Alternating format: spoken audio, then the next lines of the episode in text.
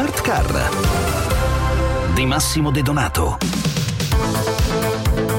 L'offerta di prodotti elettrici c'è, le colonnine di ricarica pure, o perlomeno stanno diventando sempre più numerose. A mancare sono le auto elettriche effettivamente circolanti, ancora a quote bassissime, che però potrebbero trovare negli incentivi duemilaventitré un importante supporto. Sono Massimo De Donato e questa sera ne parliamo con Francesco Naso, segretario generale di Motus E. L'ultima parte del duemilaventidue ha segnato quasi un paradosso: diminuiscono le auto elettriche ma aumentano come mai prima le colonnine di ricarica.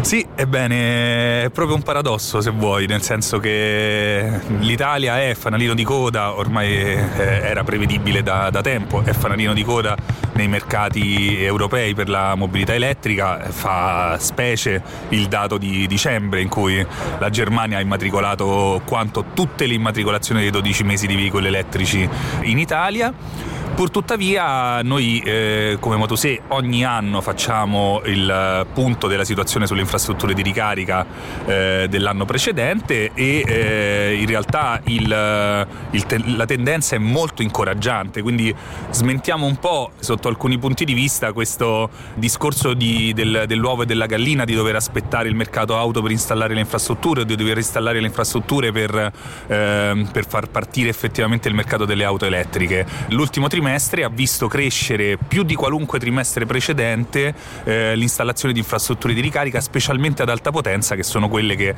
abilitano i viaggi interurbani e, e le ricariche veloci. E questo è, eh, voglio dire... È, è ancora più significativo se pensiamo che non sono ancora uscite le gare sul P N R R, no? che, che finanzia i, l'installazione di ricariche ad alta, ad alta potenza da cinquanta chilowatt in su. Ecco, però una cosa che manca sono proprio le auto, nel senso che c'è stato purtroppo un crollo del mercato delle auto elettriche. Da qualche giorno è partita la nuova tornata di incentivi. Che aspettative avete sul duemilaventitré?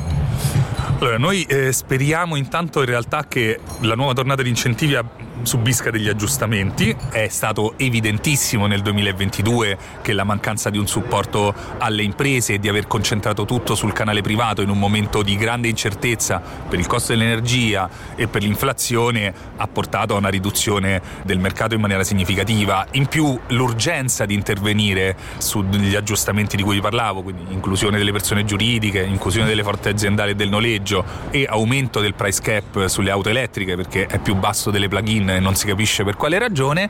Questa roba aumenterà sicuramente la spesa di fondi e, eh, e ci aspettiamo quindi anche un aumento del, del mercato, nonostante ovviamente del mercato elettrico, nonostante ovviamente n- molti analisti non prevedano un duemilaventitré di grandissima ripresa, forse di, di una ripresa eh, piccolina, forse riusciamo a risuperare di nuovo il milione e mezzo, ma non, mh, insomma dobbiamo purtroppo, credo, aspettare ancora un po' per eh, ritornare al total market ante pandemia.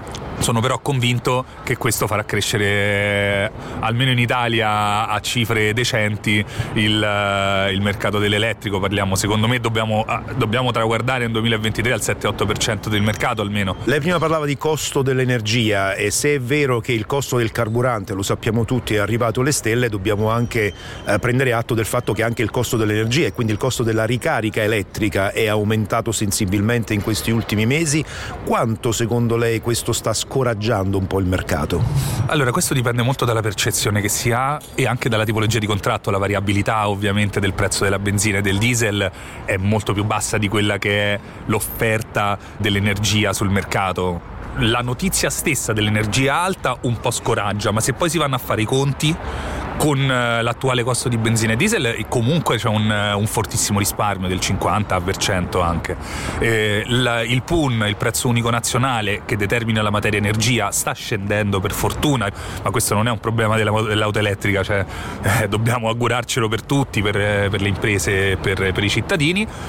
Questo dovrebbe riportare i prezzi a casa, diciamo, a valori accettabili, perché poi il mercato libero dovrebbe in, instaurare una competizione abbastanza rapida. Bene, termina qui anche questa puntata di Smart Car. Salutiamo e ringraziamo il nostro ospite Francesco Naso, segretario generale di Motus E. L'appuntamento con Smart Car torna come al solito domani alle venti e cinquanta circa. Un saluto e un buon viaggio da Massimo De Donato.